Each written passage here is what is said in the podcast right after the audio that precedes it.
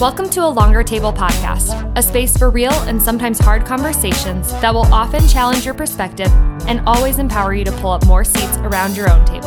I'm your host, Amanda Carpenter. Let's dive in.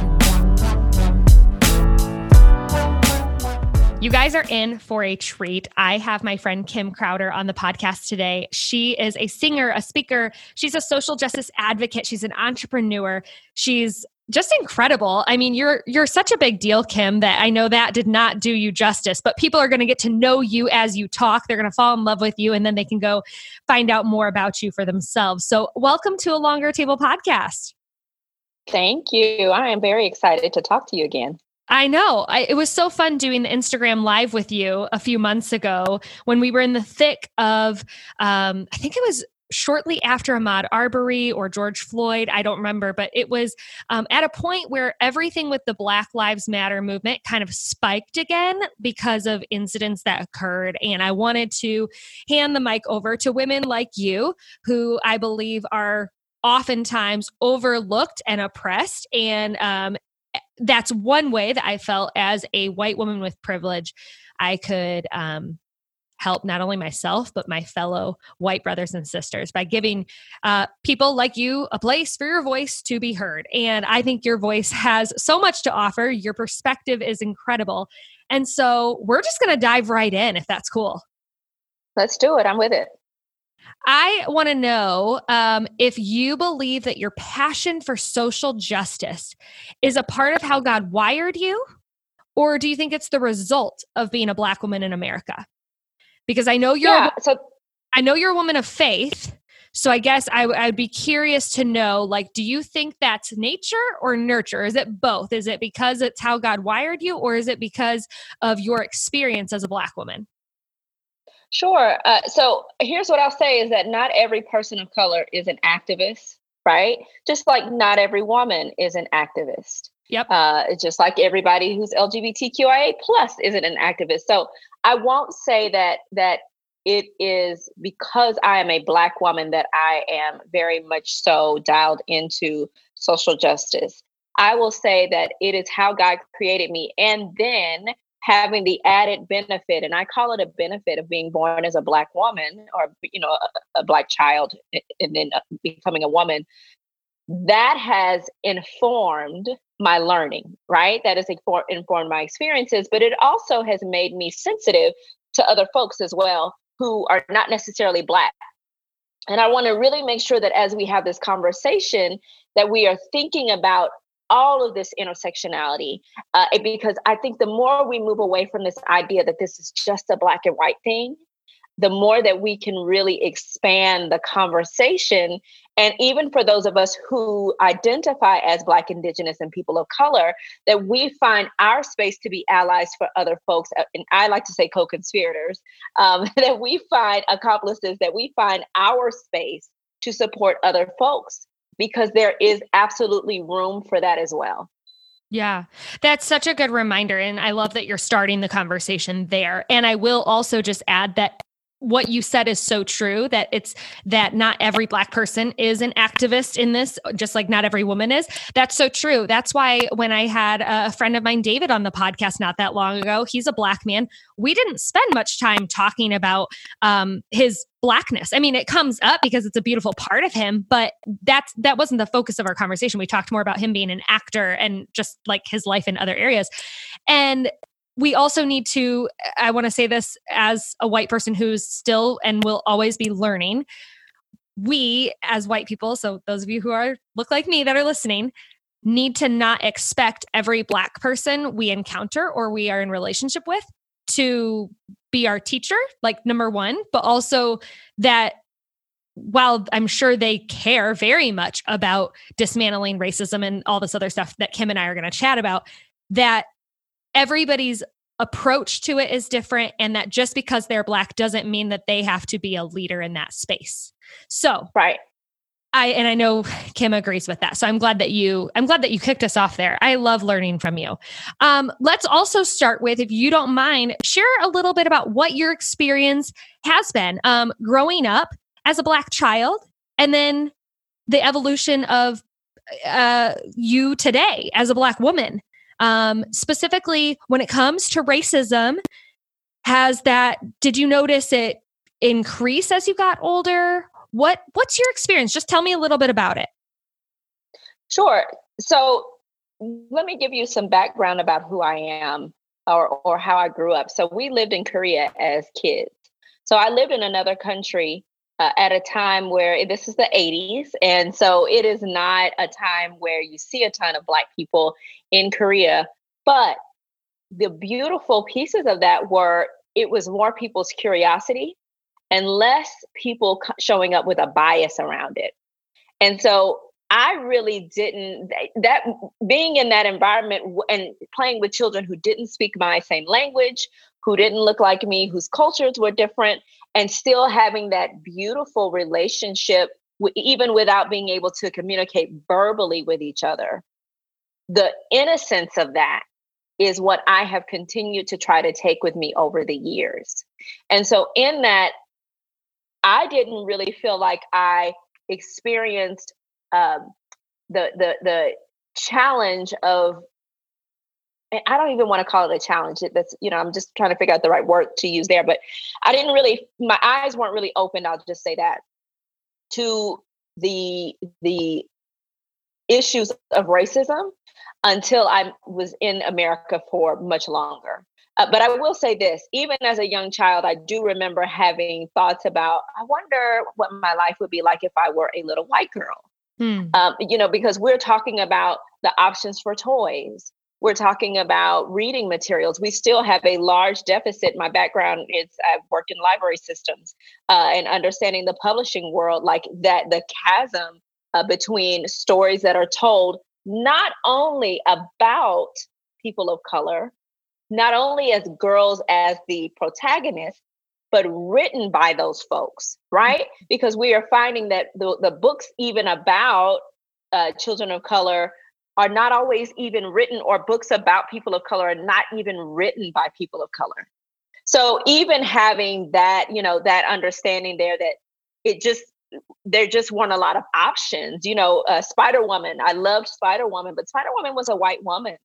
And so not having a lot of opportunity to see myself in ways that uh, are really could have been really beneficial, I think were challenging. You know, you start to move as you get a little older, and the Cosby Show shows up.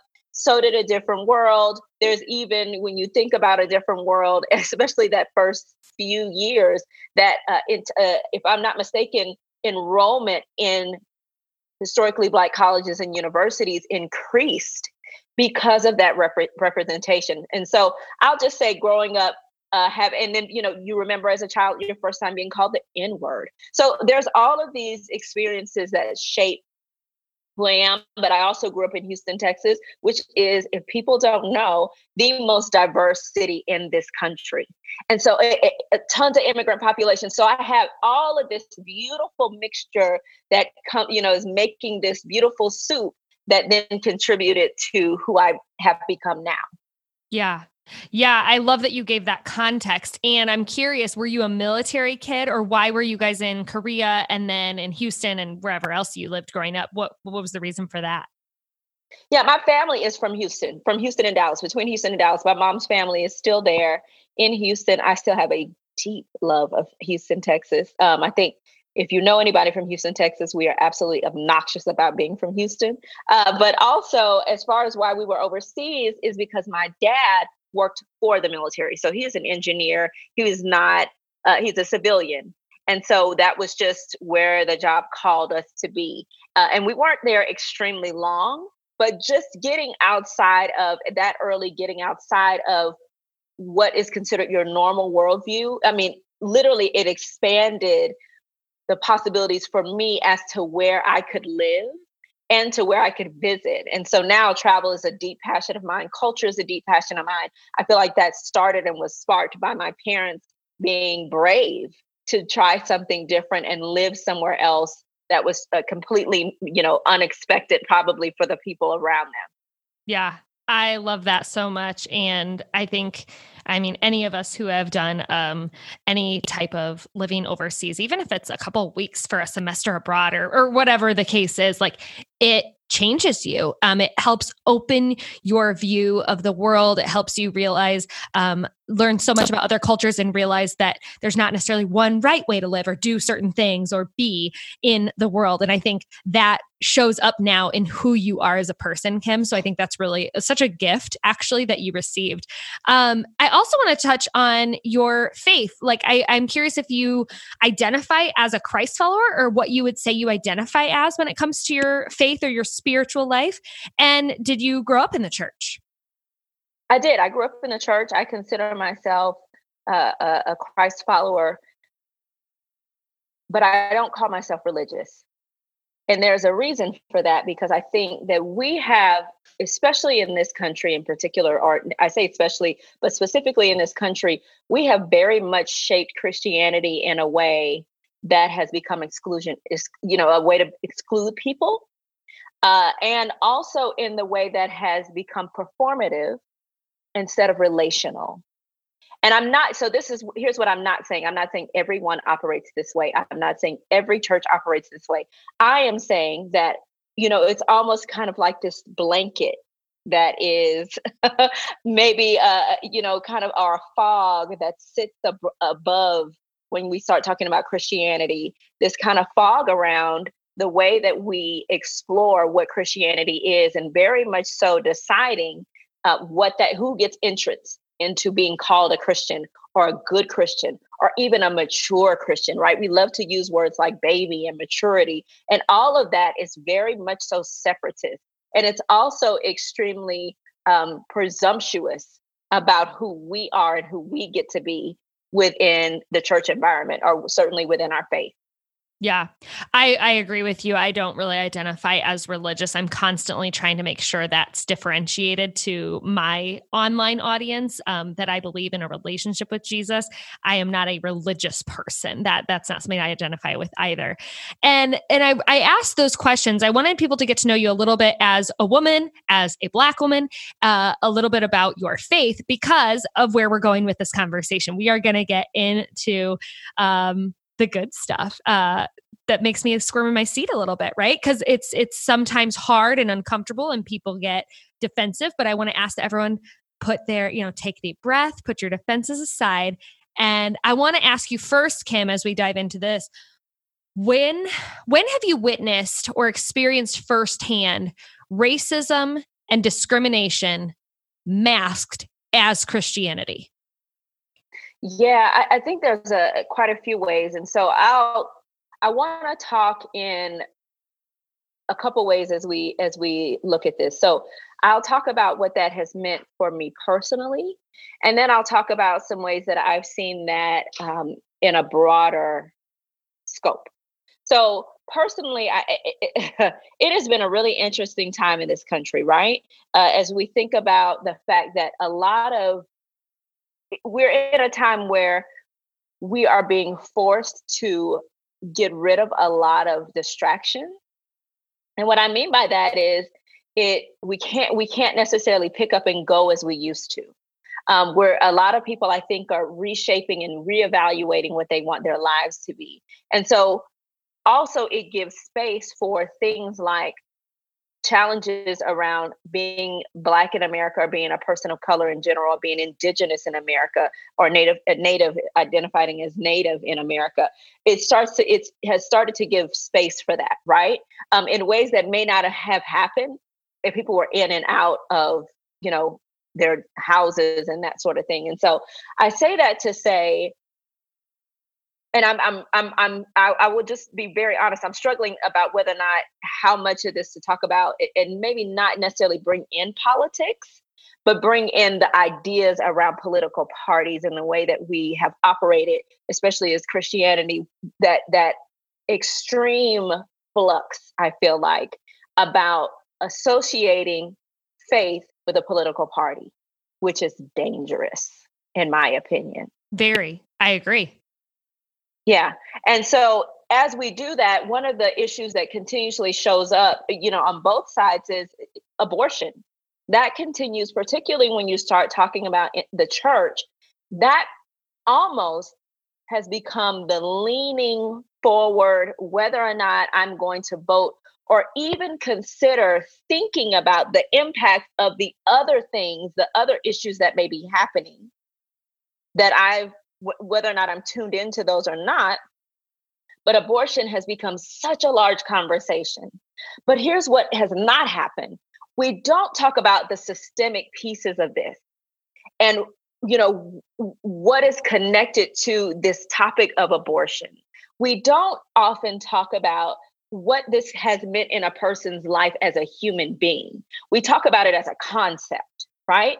And so here's what I'm really talking about. I'm talking about empathy, but also I'll talk about, uh, you know, for me, how I've experienced firsthand is the inability or lack of willingness to regularly discuss race in church.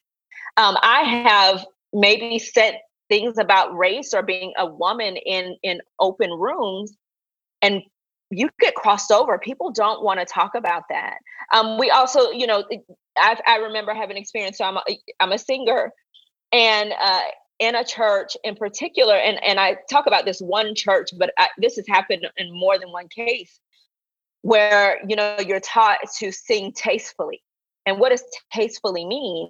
It means it, it's connected to runs a lot of times. Like, you know, when people talk about runs, it's, um, you know, when somebody draws out a note and does some kind of gymnastics around that. But using this term tastefully, what that really means, and the type of music that is even considered worship music, right? Contemporary Christian music, mm. and how that is brought into churches that are diverse. And that portion of it, you know, we never watching worship services change or grow to include the folks who are showing up who weren't there ten, five years ago, but watching uh, our churches not involve themselves in the cultural shifts that need to happen or really think about inclusion, because we talk about diversity sometimes, but we don't talk about inclusion, right? Yes, and so yeah. This is, you know, this is a pro tip, like what we're talking about inclusion. And what that means is, is when people show up, what happens? Not just, can you get them in the door, but then what happens? Do we, are we now thinking about, you know, how are we operate? How do we need to operate differently? Are there, how do we make sure we're amplifying voices and including those folks in conversations around our church processes, around the way that we serve the communities now, right? And, and, and moving away from white saviorism.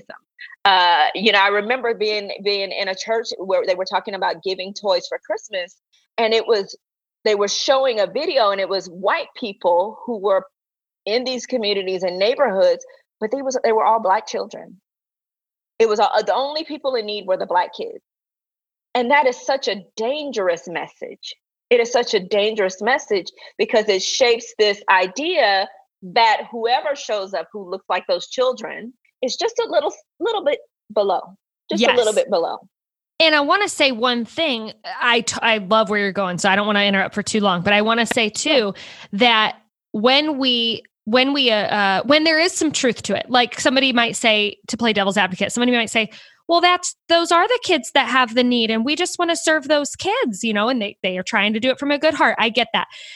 However, if there is some truth to that, and those are the kids who have less, and they all happen to have brown or Black skin, why is that? Why is it that it's right. only brown and Black? Okay, so let's take it a step further. It's like we never take the time to get to the root. And if we would go to the root all the way, it's systematic racism. It's so, right. and, and, and like, ah, it's like, of all people who should care about that, Christians, we should be at the top of the list. Okay, sorry, keep right. going. But I just wanted to interject and say that, because I do know well-intentioned, good-hearted white people will say, but that is the, they, they have the need. Okay. Yes. But why is that? And let's, can we not reconcile that or resolve that or figure out a way to dismantle systems that keep it that way?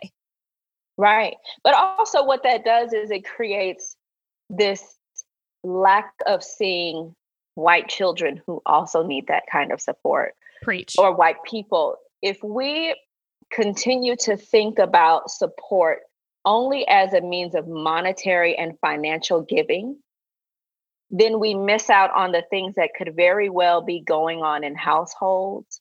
We we we are not talking about mental trauma. We are not talking about sexual trauma. Um, we know that white men commit suicide at an extremely higher rate than other races. There's a reason for that. That's not a coincidence. White men commit mass murders. White men are more susceptible to being serial killers. And so we do you, under, you understand what yes, I'm getting at? So absolutely. Because what it does is it creates this imbalance of looking at issues that may be beneath the surface and instead continues to perpetuate this idea that there's one group or a few groups of people who are who need us most. Yep. Totally. Yeah, I see exactly where you're going with it. I, I'm with you. Where do you see, uh, just to take it a step further, hate and patriarchy and white supremacy in the church? So we've talked a little bit about racism and discrimination masked as Christianity. Where have you seen, where do we still see? And I'm not just talking about the local church. I'm talking about the Big C church, churches all across America. Mm-hmm. Where do we see mm-hmm. hate and patriarchy and white supremacy? I mean, I think some of us, almost all of us have tuning in right now probably have a few uh, things coming to mind, but I want to hear from you. Yeah. I, what one of the things, and here's what I want to talk about. I want to talk about this from a perspective of my own past bias, my own stuff that I'm still working through. Um, as in, uh, so I, I am not, you know, some oracle. I am not the golden answer, but these are things that I have seen. Um, I want to talk about one thing around women preachers and church leaders, um, how when we see women put into positions of leadership, particularly if she is to lead a church, that there is a sense of her not being able to be trusted, particularly if she isn't married, right? And we also do that to men too. If they aren't married, something's suspicious because of the way that we have shaped this idea of marriage being this ultimate goal, but also that marriage in some way elevates you to a place of wisdom and understanding that if God has called you to be single, you can't get. Mm, I mean, that's ridiculous. Amen. Right? Yes, it is. Um, and then also being discriminatory, being discriminatory around L G B T Q I A plus issues and populations, um, around whether or not they were born as they are, uh, and that God created them as they are, making assumptions about people and their gender. And our goal isn't to decide whether, or, or shouldn't be, in my opinion, whether to decide people are doing what we think they should do. We are called to love above all, right? And we know that. We, we First Corinthians thirteen tells you this, right? Uh, so if we are operating in that place, we should also be operating in an as, a, as empathy-driven as Christians. We should always be thinking about Uh, the power and the, the act of revolution of putting ourselves in other people's shoes. Because even if you may not necessarily come to a final decision um, based on, the, you know, being empathetic of someone else, you at least have thought through the process of what it could be like to walk in their shoes. But that's education. And so I think one of the ways that I have seen um, hate really show itself is the lack of willingness to listen to others, lack of curiosity, but also the lack of being willing to learn. Because, you know, sometimes we can make decisions about what we believe spiritually, but ignore history, mm-hmm. completely ignore history, completely be devoid of the understanding of how we got to certain places, as if Jesus wrote the Bible in a vacuum. Hmm. It's just not, I mean, our Jesus provided, you know, inspiration, or Holy Spirit provided in- inspiration for the Bible in a vacuum. When we look at Jesus's life and who the disciples were and who he spoke with along the way, we know that his goal was inclusion, period. Yep. It just was, um, which is why God, you know, chose to have him die alongside thieves and alongside sinners, right? So how do we find that in ourselves to be uh, more open about all of the ways that people are subjugated to pain, um, and instead stop making decisions and saying, full stop, as I understand the Bible, that is the answer. Mm-hmm. Um, you know, even being in the church, questioning my own blackness on a regular basis, you know, seeing white Jesus on a regular basis, when we know historically that Jesus did not look like what we've seen. It's nope. just not true. Um, characterizing mental illness as demon driven, right? As, as they must have a demon in some way. Mental illness is very real, um, and choosing not to address it or outcasting people, using it as a tool to outcast folks. So how do we, what I'm getting at is how do churches begin to pivot, frankly, in these environments and be more inclusive? Because that's what we're called to do, especially, frankly, as the way that churches are able to reach folks has changed. We talk about what's happening with COVID, and now maybe you don't even get to see people one-on-one anymore, right? And so you have to figure out, how do you connect with people virtually in a way that they still feel like they belong within your congregation? Who's making the regular decisions um, outside of the music ministry, where we typically find that's where the diversity happens, right? Let's quarantine it off to the music, right? So we can get a backbeat. But who's making decisions about financially where that money goes and who that money supports? Who's making decisions around sermons and what the messaging is, what the strategic plan, you know, what is the strategic plan for the church overall in general, as far as what are, what is going to be the main focus for the years? They start doing an annual planning. Who's in the room to help provide some rebounding around what that looks like? Yeah. Yeah. It's so good. I didn't know you were going to take us to church, and I'm, I'm here for it. I, I love it. I, I, I think this will be especially interesting for anyone listening who works in a church or who is a pastor, um, just because of the, the way I pose the question.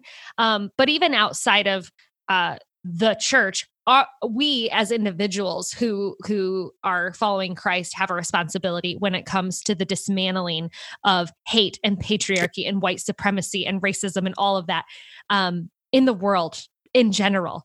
Uh, what would you say are some things that you think will, maybe if you have any tangible things that you can give us, some tangible nuggets to hold on to, whether we're Black or we're white or we're brown or whatever, um, to do our part to dismantle these things in our Christian communities and the world at large? Sure. The first thing is learn, do a bunch of learning. Start, you know, take a look at, you know, maybe your last two books that you read, the last two movies you saw, the last uh, two songs you listened to, and see if there's a common ground there. Are you only listening and, and learning from people like you? And that's hard just to be, I mean, maybe I shouldn't even use the word hard.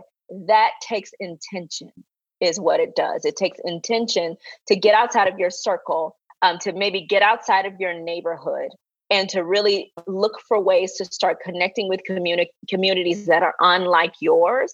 Uh, but but first, really starting at that learning so that in those environments, you at least begin to gain the skill sets needed to connect. Because I want to make sure that we talk about just showing up and trying to engage people who are different than you isn't good enough, because you can create space where that person feels uncomfortable, but also where your bias leads. And so some of the things that you say in those conversations can be extremely damaging if you haven't done some of that back work to learn. There are great books out there. How to Be an Anti-Racist by Ibram X. Kendi is a really great one. Um, Austin Channing Brown has a beautiful book. Uh, I cannot remember the title. I'm still here. Moment. I'm, I'm still, still here. here. Yeah. yeah. I mean, and that one, especially when we talk about church environment, is like the one people should really think about picking up and reading. Um, and so again, not, I mean, reading some books by some Native folks, reading some books about, or listening to a podcast about what's happening at the border in Mexico. Uh, This American Life has a really beautiful episode that won a Peabody Award. No, Pulitzer Prize. First, it's the first broadcast to ever win a Pulitzer Prize. Wow. And so finding ways to expand co- code, um, uh, uh, Codeswitch is another great podcast about race and different issues, sixteen nineteen Project. Like, I could go on forever. Um, but the first, the first part I would say is, is learning is a big one. And then to practice that empathy, put yourself in someone else's shoes, use your imagination to figure out what that could really look like. Um, as, as, as much as you can, because if, for one, if we've never had to think about it, we, we have to come to grips with the fact that we don't, may, we may not even know how to begin the empathy piece. But here's what you can do is, if it were happening to me or somebody I loved, what would my reaction be? Mm-hmm. And so thinking about it uh, from that place, those are two things that I can think of off the top of my head. And the third one I'll say is this, to stop running away from conversations in which people don't agree with you. Um, because we often are, I have been, maybe I should say this, I have been so unsure about my own faith at times that I was unwilling to have a dialogue with someone who didn't agree with me exactly. Because I was afraid of the fact of, I was afraid of my own lack of understanding about where my faith came from. And so it really takes a, a level of introspection and being okay with digging in and saying, why am I afraid of this? What about this scares me the most? To start having dialogue, or maybe to honor the fact that I may have privilege. Could that mean that maybe I didn't get to where I am only out of merit? And to grieve that, because there is a grieving process that we don't acknowledge, particularly for white people, certainly for white men, uh, to grieve some things around, oh my gosh, I've taken advantage and been a part of something. And maybe I have even contributed to that in some ways.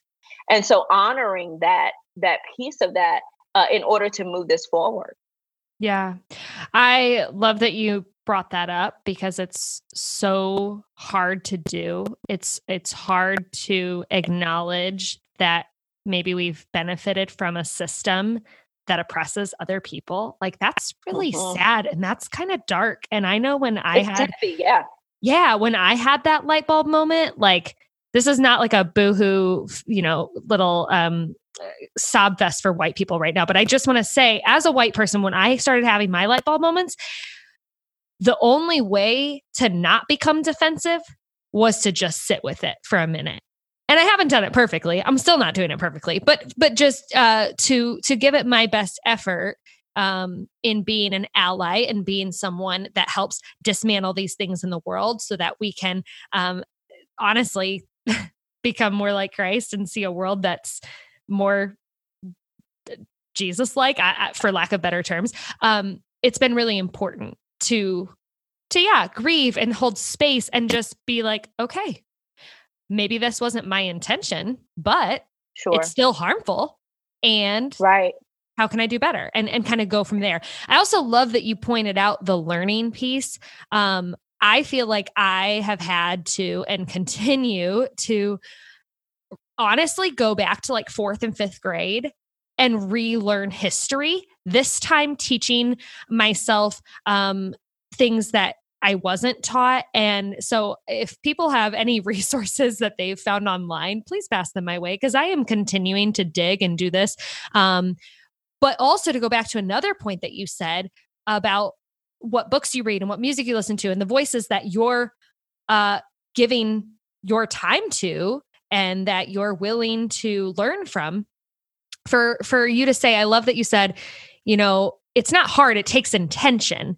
Um, that's so true. I've had a lot of people say, Amanda, I want my life to be more diverse. And I feel like you have such a diverse life and friend group and all of this stuff. I want, I want that too.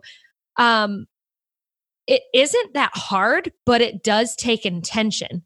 I have to think about things. I actually have to, Eric and I go out of our way as a couple to try to make more invitation towards people who don't look like us to come over for dinner. We have to go out of our way to say, okay, we've been hearing a lot about this movie, but this movie was written um, and produced by Black people. And we want to constantly keep that in the forefront. So let's, you know, that's going to, we're going to tackle that one first. Like it's, it's definitely an intention. So I just wanted to add that what you said, I have found to be very true of my experience. Sure. And we, and, and there are statistics around the fact that um, most white people don't even have one friend of color. Uh, one real friend of color, particularly a Black friend. And I also want to say this for those of us who identify as Black, Indigenous, or people of color, that even for us, we need to start thinking about, are we, in the same way, you know, how can I expand myself a bit to start connecting with folks who are different than me, and not seeing this only it only as a, a, a something that stops at skin tone, right? Only that some that stops at the, you know, how do we start engaging people who think differently than we do as well? So thinking about this in a in a broader sense uh, so that we, I mean, the goal is to grow.